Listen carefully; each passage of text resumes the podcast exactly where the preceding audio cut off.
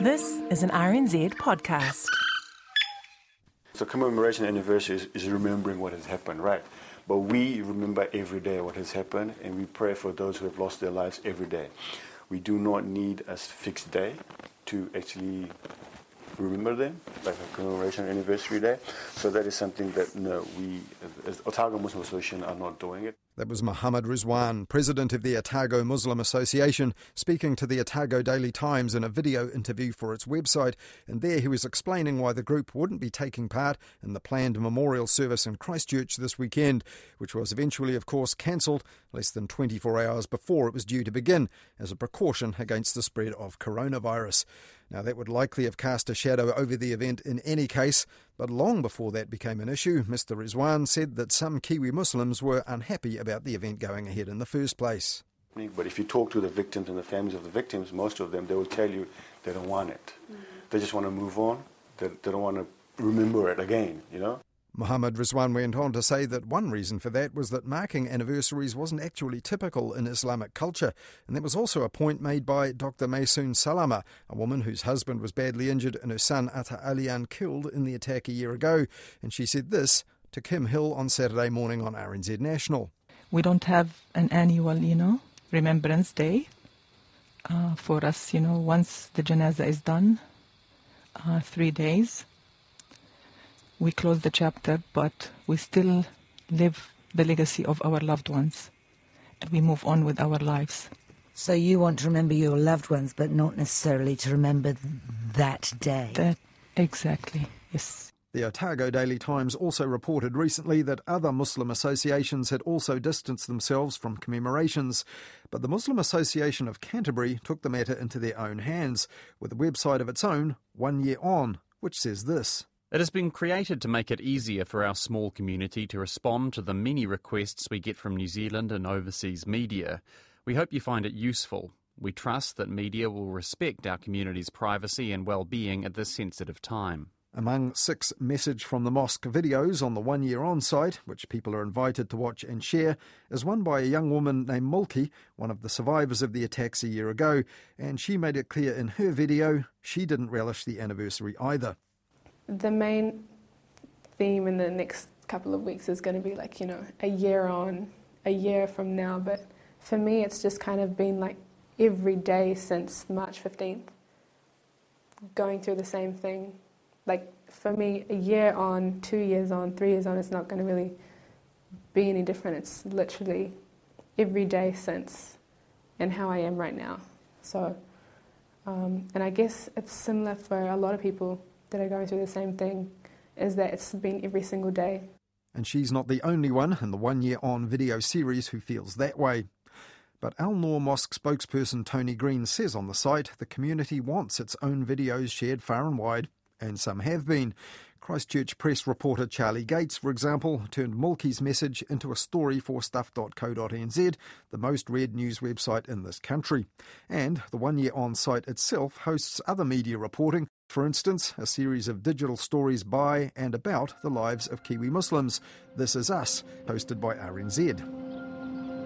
I love hearing stories about my family. They are early stories of resilience, racism, and building a community. My Nana always recounts stories of his grandfather's arrival. More stories in that series were released each day this past week in the run up to this weekend's anniversary. And there were many more personal tales in the media too. TVNZ1 on Tuesday, for instance, aired We Are One, a documentary following six of the families through their first year after the attacks.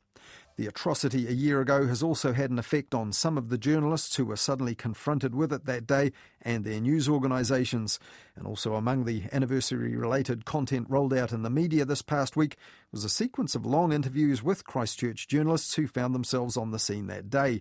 Hasn't wanted to talk publicly again uh, with the anniversary approaching, which I mm. absolutely respect. But obviously, you know, people deal with uh, anniversaries of tragedies in such a different way. Yeah, it's true. It's true. TVNZ's Lisa Davies there talking to Reverend Frank Ritchie, who styles himself as the media chaplain, and that was from his series of interviews called Friday Prayers. Another in that series was Thomas Mead, then a young reporter with Newshub. He was one of the first on the scene at the Al Noor Mosque, along with camera operator Mike Johnson. And his interview at the scene with wheelchair bound Farid Ahmed at the police cordon was then seen all over the world. So, were you inside the mosque at the time of the shooting? Where were you this afternoon? I was inside the mosque. Uh, um, I was in the side room, uh, and uh, the Imam had started the sermon. Uh, as uh, usually it is. Last May, Thomas Mead said he'd been struggling with guilt ever since the attack as his life had returned to normal. And in that Friday prayer series, he told the host Frank Ritchie this. Because at the end of the day, nothing that I've experienced or any of us have experienced will ever compare to the kind of trauma that they've gone through, and then the kind of grace um, and you know love that they displayed in response to that. It's it's them we should really thank. Well, this week I asked Thomas Mead if he understood the reservations of those who didn't really relish this weekend's commemorations. There are a mix of opinions amongst the people that I've spoken to personally, and I also think amongst the leadership in the Muslim community about how much we do to discuss this event. It's really the anniversary that no one wanted, if you think about it. Uh, but sort of the guiding factor that I've been taking personally is that the Imam of the Al Noor Mosque here in Christchurch has said that it's an opportunity to look back and reflect and look at the people who were affected. So um, that's one thing I sort of took to heart. It is something you wrestle with because you know we have contacts and people that were spoken to over a very long period of time uh, ever since the attack, and some of them didn't want to be involved. Uh, because it is too traumatic when you think about what they've been through. But others, um, particularly people I spoke to in the days afterwards, were very open uh, about talking about it.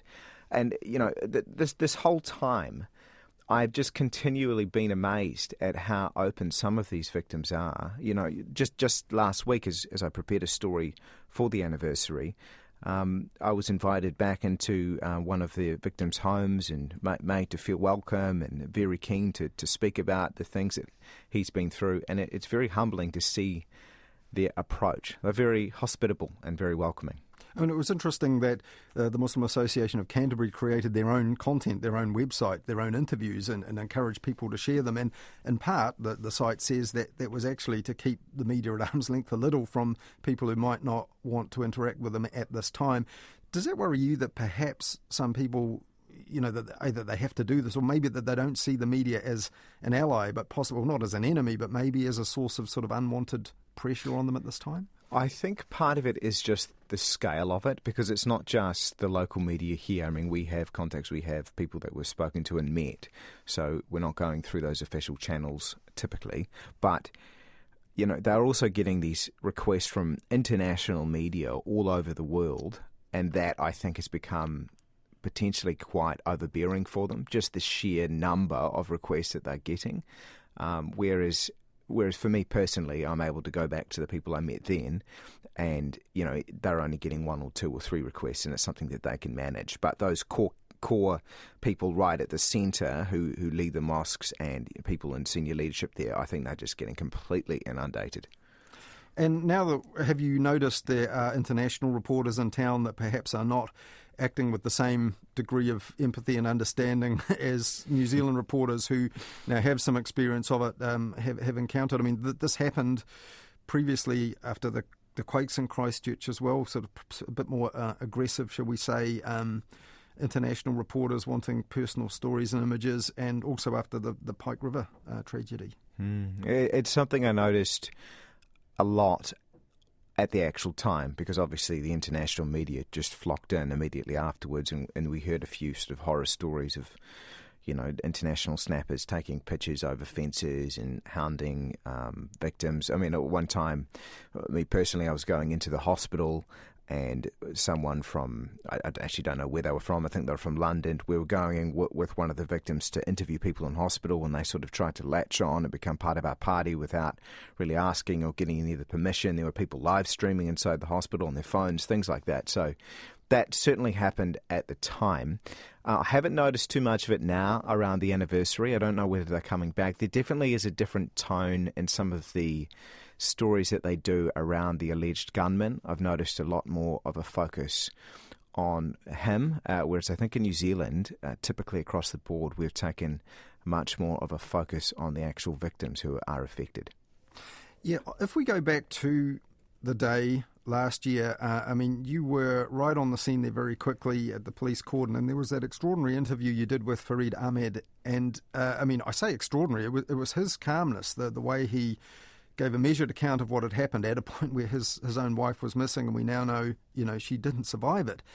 Um, I mean, does that come back to you? Because I mean, I was watching it live at the time and uh, barely able to believe how he was, how composed he was, and how he was conducting himself. Uh, that this wasn't done at some remove later on or something like that. Does does that moment come back to you? It's something I think about often because I have continued to keep in touch with Farid and, and done many stories with him over the last year, but yeah, particularly around, uh, particularly over the last few days as we prepare for the anniversary, I've thought back to that moment. It's exactly as you say. I just, just his ability to be calm and clearly deliver exactly what was happening in that moment, despite going through the trauma himself. I, I, I don't know how he did it, and he, he's kept that same incredible attitude, even opting to to forgive um, you know, the alleged shooter in the, in the days afterwards, after learning that his wife Husna had died. Yeah, I, I, to, of all the stories that I've done, you know, I've done a few big disaster stories in in my career with the Kaikōura earthquake and the you know different wildfires and floods and disasters and whatever.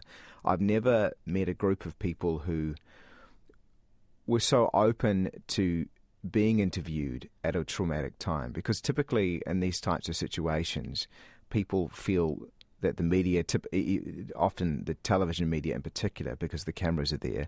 And, and, you couldn't have known it at the time when you broadcast that conversation with him at the police cordon, but that it would be broadcast around the world is not, not that surprising because it was so striking. And there would have then been news editors all over the world saying, get me that guy. That's the guy we need. And uh, it would have been almost immediate for him, I imagine, that uh, people would have been after him from media outlets all over the world. Yeah, that's, exa- that's exactly what happened. It, it was almost a line at his house, and it was almost like a conscious decision. I don't know. I can't. I can't speak for him, mm. but it, it was certainly something he was comfortable doing and wanted to do. And part of me wondered whether you know so much of the coverage internationally of Muslims has been negative because of things that have happened overseas, uh, and sort of struck me that maybe this was an opportunity for him to set the record straight in a way and show what the Muslim faith is really about, which is love, and as he said so eloquently and so beautifully, uh, and in a message that was heard around the world, it is about forgiveness. You know, I think in the last few days, I don't know why, it's sort of been on my mind, I suppose. Just thinking back, just being uh, more than any story I've ever done, just so close to the suffering of others. Uh, and that and that's something that's certainly sticks with you and stays with you in the days and months afterwards. And speaking of the days and months afterwards, it's interesting that um, it had a big ripple effect right through an, an organisation as big as RNZ, and that um, staff were cycled in and out of Christchurch. Care was taken not to leave people with that story uh, for too long because. Um, and, the, and, the, demands from overseas media kept coming. It had an effect on um, leave, appointments, even the parliamentary press gallery. Reporters had to be taken out of that. Others, it, it really had a ripple effect right through the organisation. Did you feel the same in, in the more close um, environment of you know the Christchurch bureau? Well, at least for me, anyway. I can only speak for myself it just felt like we were stuck in a tunnel then, and it was almost like nothing else was happening in the world, and we just wanted to keep working on that story for as long as our bodies would allow us to. And I remember at one point, I was told that I had to uh, take a couple of days off because we'd already worked. You know, it was a Friday, so I'd already worked the full week, and then the weekend, and then a few days after that, and I just didn't want to stop, and I don't think anyone did. But there's certainly, yeah, it, it was a good decision by uh, by my bosses then to take us off because there's only so much you can take at one time of being so exposed, I suppose, to the suffering of others. I can recall uh, going to Christchurch to do another um, one year on kind of program. This was after the 2011 quake, and I spent time at the uh, sort of emergency um, TV3 in Addington at the old, old raceway. And Jeff Hampton, uh, former reporter, spent a lot of time with me, took me around the city, which was great. Um, within a couple of years, I mean, Jeff Hampton uh, was gone, um, Phil Corkery, producer, these senior figures. Do you feel there's perhaps a danger as you look at every media organisation doing these comprehensive series. You know, each day this past week, for example, the likes of Stuff and the Herald rolling out these multimedia things. Or are you one of those perhaps that feel actually, you know, maybe less is more, and there's a little too much of, of this kind of coverage, you know, both for the the average citizen and people who really were affected by it in Christchurch? It's certainly something that um, we should think about. Maybe one of the problems is that none of the media organisations are talking to each other. We've all got our own plans and we all want to commemorate the victims in, in, in, in our own way. Uh, and maybe the total cumulative effect of that is too much for some. But uh, it does for, become a really valuable and powerful kind of historical resource. That stuff will be there online, and it is quite a body of work, though, isn't it? That's the thing as well. I think if there's ever an opportunity to go back and remember the emotion and the feeling of that day. It's the anniversary. And for me personally, with my stories, that's what I've tried to do. And then move it forward to how they are doing now. It may be too much for some. I, I think it is important work, and it is really important to continue to honour these people and to continue to hold them up uh, as an example of some really great, amazing New Zealanders, great Kiwis. Finally, Thomas, uh, in the past year, media have exposed and reported some cases of far right individuals and groups, some disturbing stories, in fact, um, you know, hinting at their, their racist, violent intent. Someone who's an expert like Paul Spoonley, the academic who's been researching extremism for uh, many, many years, he warned this week that more needs to be done by New Zealand, uh, not specifically the media, but New Zealand as a country, to deal with the problem. Do you think that this is something that the media shouldn't lose focus on? It is really important to continue reporting on that. I think if you look back, it was something that the media in general didn't really understand. At least for me personally, you know, I sort of saw white supremacy before this event as a bit of a, a, joke almost, or something not to be considered, because or, or, even something that Christchurch had a bit of a reputation for, you know, visibly, you know, skinheads and so on, going back a number of years. Yes, and and you kind of thought of them as a, as a marginalised group in society who had these awful, abhorrent racist views uh, that were just kind of in the background, and they weren't really a threat. I, I never expected anything like this to happen. And now that I think, you know, others have described it as our innocence being shattered as a society, now we know that this kind of event can take place. I think you will start to see a lot more emphasis and a lot more journalism focused on really rooting out that white supremacy and showing it exactly for what it is. But but there is a problem with it. When do you decide to do the story about someone who has these abhorrent views? And so, you know, they're posting these messages and these photos to a group of 20 people on Telegram or, or whatever. Do you then do the story and broadcast that to a million people and, and continue to spread their message? When do you make the decision to highlight it and when do you make the decision to ignore it? Uh, it's a tough ethical question uh, that we will have to continue working through. Yeah, making the judgment about where they're right, really likely to cause harm or encourage other people to do so. That's um, something. But then again, you know, you look at the actions of um, the, the guy who's on trial and you think, well, there's one individual who was able to cause absolute chaos and it wasn't foreseen. It's a tough one when you look at it, what what do these people who are posting these threats and messages want? Well, they want their message spread as wide as they can. And if we highlight it, are we just actually doing what they want? But on the other side, if you don't report on it and just leave it in the background and don't challenge those views and hold them to account, do they then continue to grow and then we end up with where we were on March 15? It, it, it is really, really difficult. That was Thomas Mead, a TV reporter for Newshub on March the 15th last year, who was among the first to arrive at the Al Noor Mosque. Now he's one of TVNZ's reporters in Christchurch, covering this week's commemorations and the anniversary. Not all the special programs about March the 15th, 2019 lately have been about the personal stories. Some have raised thorny issues that New Zealand needs to confront as well. And one of those is the RNZ podcast series The Guest House, hosted by former RNZ journalist Mohammed Hassan and made with independent online news site The Middle East Eye. I'm a Muslim New Zealander. In this five part series, I'm going to try and unpack what it felt like for me and other people in my community after Christchurch. How difficult it was to make sense of something senseless, and to try and answer this nagging question Do we belong in this country? Attitudes to immigration, belonging, and racism are all raised in episodes of The Guest House with people who have experienced and confronted those issues. Last Wednesday, the RNZ Newsroom podcast The Detail investigated dissatisfaction over the distribution of significant sums donated to victims' relief. And last weekend, RNZ's Insight was entitled Ignored by the State, and it was the story of three Muslim women whose warnings of far right hostility weren't taken seriously enough before March the 15th, 2019. On the Conversation website last Wednesday, Massey University academic Paul Spoonley, who's researched far right extremism in New Zealand over decades, said it remains a high level threat here. And he said he hoped New Zealand would stop believing it was immune to far right extremism and violence after the shock of the killings one year ago. But now, he says, he's not sure enough has changed. My report card for New Zealand is that we still need to do more, including keeping the public better informed that the problem hasn't gone away. Just ask those who continue to be targeted. Extremists like Christchurch man Philip Arps have been jailed after being exposed in the media this past year.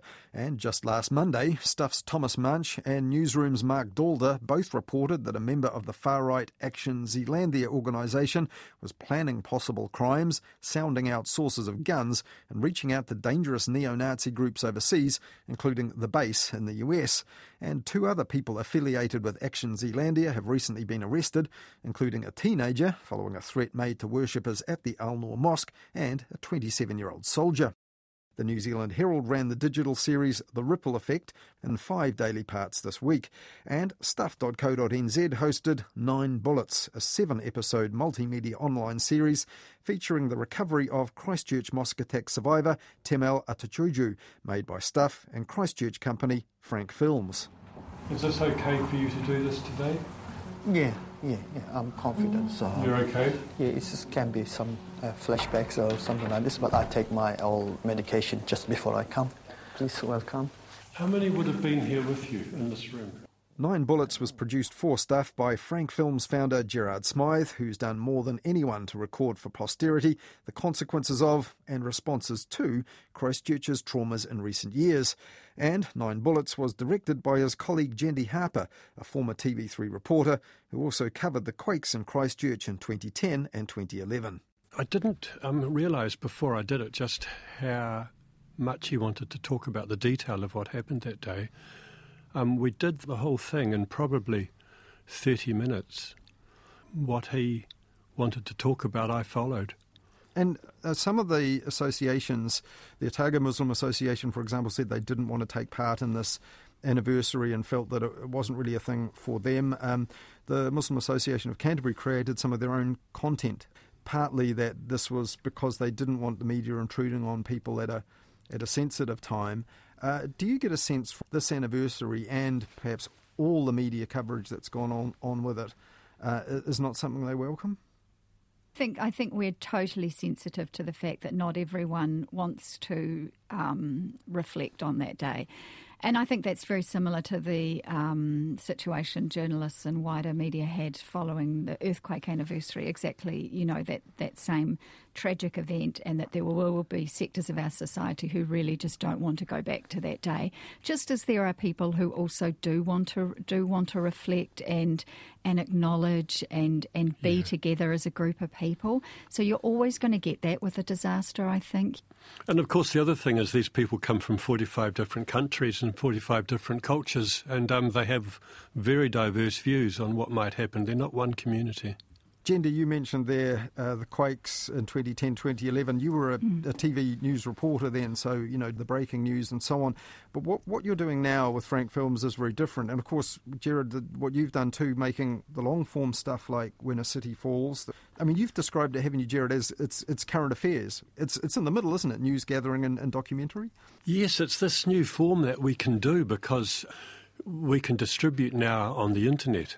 Um, so we can tell these short, compressed stories. We make one a week. We we make about I think last year twenty two Jendi. Mm-hmm.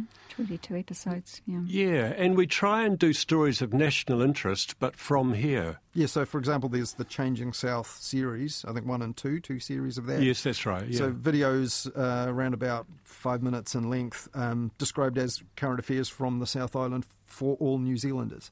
Absolutely you know you have your analytics that show that they're being picked up in Malaysia and and it, it's yeah. it's just fantastic. I mean, I come from the day when we um, made stories on tape and they got put in a library, and once they were played out, uh, they got put back in that library and they were never seen again. so it's just fantastic to to be able to to share stories now and get such. Um, feedback and that from all around the world. It's it's fantastic. Well, let's talk about one particular example. Um, the the video called "What Happened at Christchurch Hospital on the Day of the Mosque Tragedy," uh, and this is one produced with New Zealand on air funding, but able to go on, you know, a range of different platforms. We knew that this was obviously an unprecedented event in Christchurch in New Zealand. And there's also circumstances around that where the hospital is, you know, the only trauma hospital in the region. In the, I had worked there previously in a media capacity, and so I knew some of the people involved. I had heard stories about what had gone gone down there that day and what they'd had to do, how they'd coped. They trusted you, Jendi, to bring a camera into the heart of the hospital. Um, staff in the background became part of. We filmed just about everyone in ED, didn't we, that day? And yeah. they all seemed to want to be involved. They, the hospital were were trusting us to to do something compassionate, I guess, empathetic. I mean, in the past, I guess that kind of content could have made its way into a documentary that uh, might screen on television, but we might not see for weeks or months, or might have been some fleeting scenes in a in a news bulletin, such as you know, yeah. the kind Jendi would have been working for uh, back in 2011 in the Christchurch quakes, and uh, you know here here today, gone tomorrow. You know, Colin, about 15, 20 years ago, I made half hour documentaries for a Sunday morning series on people with disabilities. These were about 27 minutes long, I think. The stories we tell today in five minutes have about the same information in them. These are compressed stories, and I think there's a new contract with audiences where somehow or other literacy has changed and you can tell the same sort of story, you know, but really make it short and sharp. They're like little commercials in a way for example, Nine Bullets, that whole series rolled out uh, over the week. That's all hosted on Stuff, which is, you know, the most visited news website in the country. Yes, it is. Um, uh, the history of that is that uh, a journalist at Stuff, Charlie Gates, um, had an idea, and uh, Carol Hirschfeld um, promoted that and rang me and said, "Would you like to meet Temel and, and develop and, and make such a story?" We spent the next nine months with him and uh, didn't know where we were going with it. Um, when Temel said, I want to go home to Turkey, I just can't be here any longer, um, we went with him. We um, went to Friday prayers at the mosque where we happened to meet other people who had been shot and they had a very candid conversation. It was sort of like a home movie in a way, you know, it was pretty intimate stuff. But they really are suitable for these um, distribution on the web a lot of these projects have been publicly funded in one way or another by, via New Zealand on Air for various platforms. It's something you've been aware of in the past. One of your motivations for doing the kind of work you do is that actually, although Christchurch is a big city, obviously, and Canterbury an important region, it just doesn't feature in our national media as much as, uh, say, a certain big city up north and, uh, uh, and the capital. Yeah, that's sort of true, Colin. I think about 97%, to be accurate, of New Zealand on Air funding for television storytelling or visual storytelling goes to Auckland. New Zealand on air would say, well, Auckland um, production houses make stories for national distribution and tell stories about all of New Zealand. And of course, there's a couple of things wrong with that. For a start, we don't get to tell our own stories here. Aucklanders tell our stories. And secondly, they seldom do come anyway because it's, it's a big dent in their budget to fly down here with a crew. So um, we get left out. And a few years ago now, New Canterbury University studied over three months uh, what New Zealanders saw of New Zealand on television, and 3% of, in that three months was of this region. Yeah, and of course, that's at a time after we'd had a significant earthquake where there is so much to talk about, debate, and discuss, but we have no vehicle to do such. Well, after the uh, 2011 quake, um, Jendi came down to make a program about how that had affected the media well, one mm-hmm. year on. And TV3 at the time was based in the old Addington Raceway, um, a temporary sort of headquarters. Yes. In fact, the whole MediaWorks operation, the radio stations, and everything was there. Uh, Jeff Hampton, uh, reporter, uh, looked after me, showed me around the city and how things worked and didn't. Now, he was worried at the time about the capacity of Christchurch's news gathering and never really getting back to what it was previously. Mm. And uh, I mean, do you find as a as a former reporter, the news gathering capacity just isn't what it should be for a city Absolutely, of yeah. Size? I think I think that's that, that's definitely the truth, Colin. Um, newsrooms have been decimated. I mean, at, at, the time I was working for Campbell Live, uh, we, uh, you know, that show was was canned. Then I moved on to a program called Story, which also was canned. Um, so we lost uh, quite a few reporters through that. That was when I left. Um, and I think it's been a sinking lid policy ever since. Really, uh, there's been no new roles created that I that I know of. I still do part time work for Television New Zealand here. Yeah, the newsroom is is definitely you know five, four or five reporters. Um, not back to when I recall in the city we had a you know a bustling TVNZ newsroom with gosh there would have been 13, 14, 15 full time reporters covering covering a range of programs.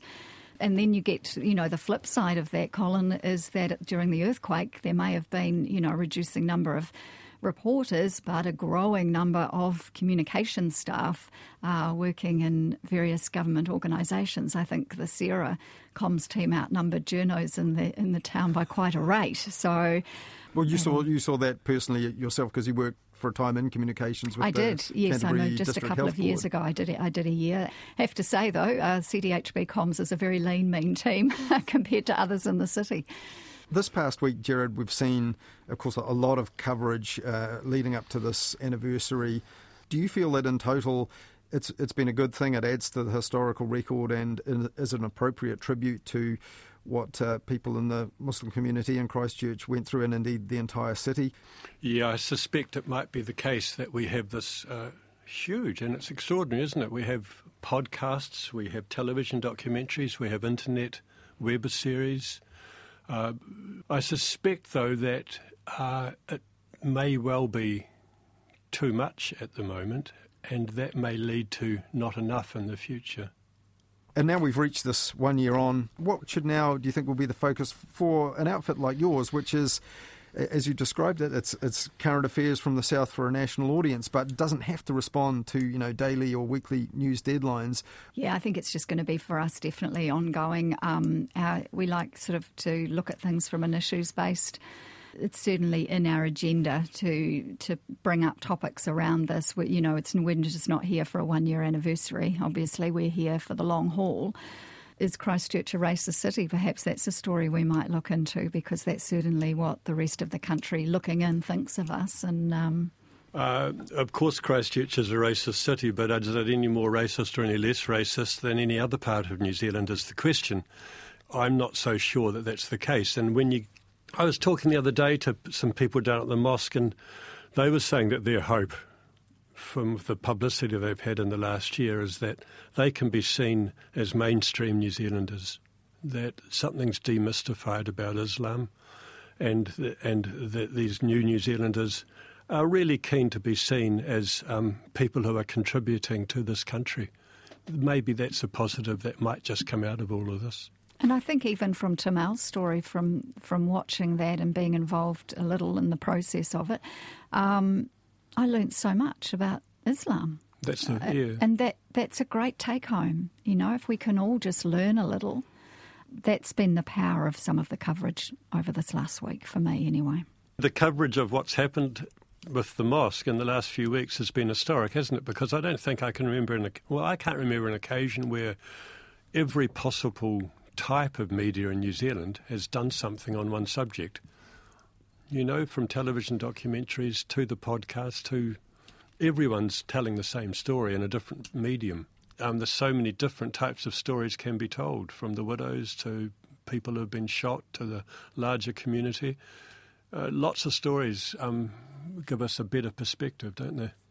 Gerard Smyth and Jendi Harper there from Frank Films, the makers of Nine Bullets, a series for stuff.co.nz, telling the story of Temel Atacocugu, badly wounded in the Al Noor Mosque a year ago today.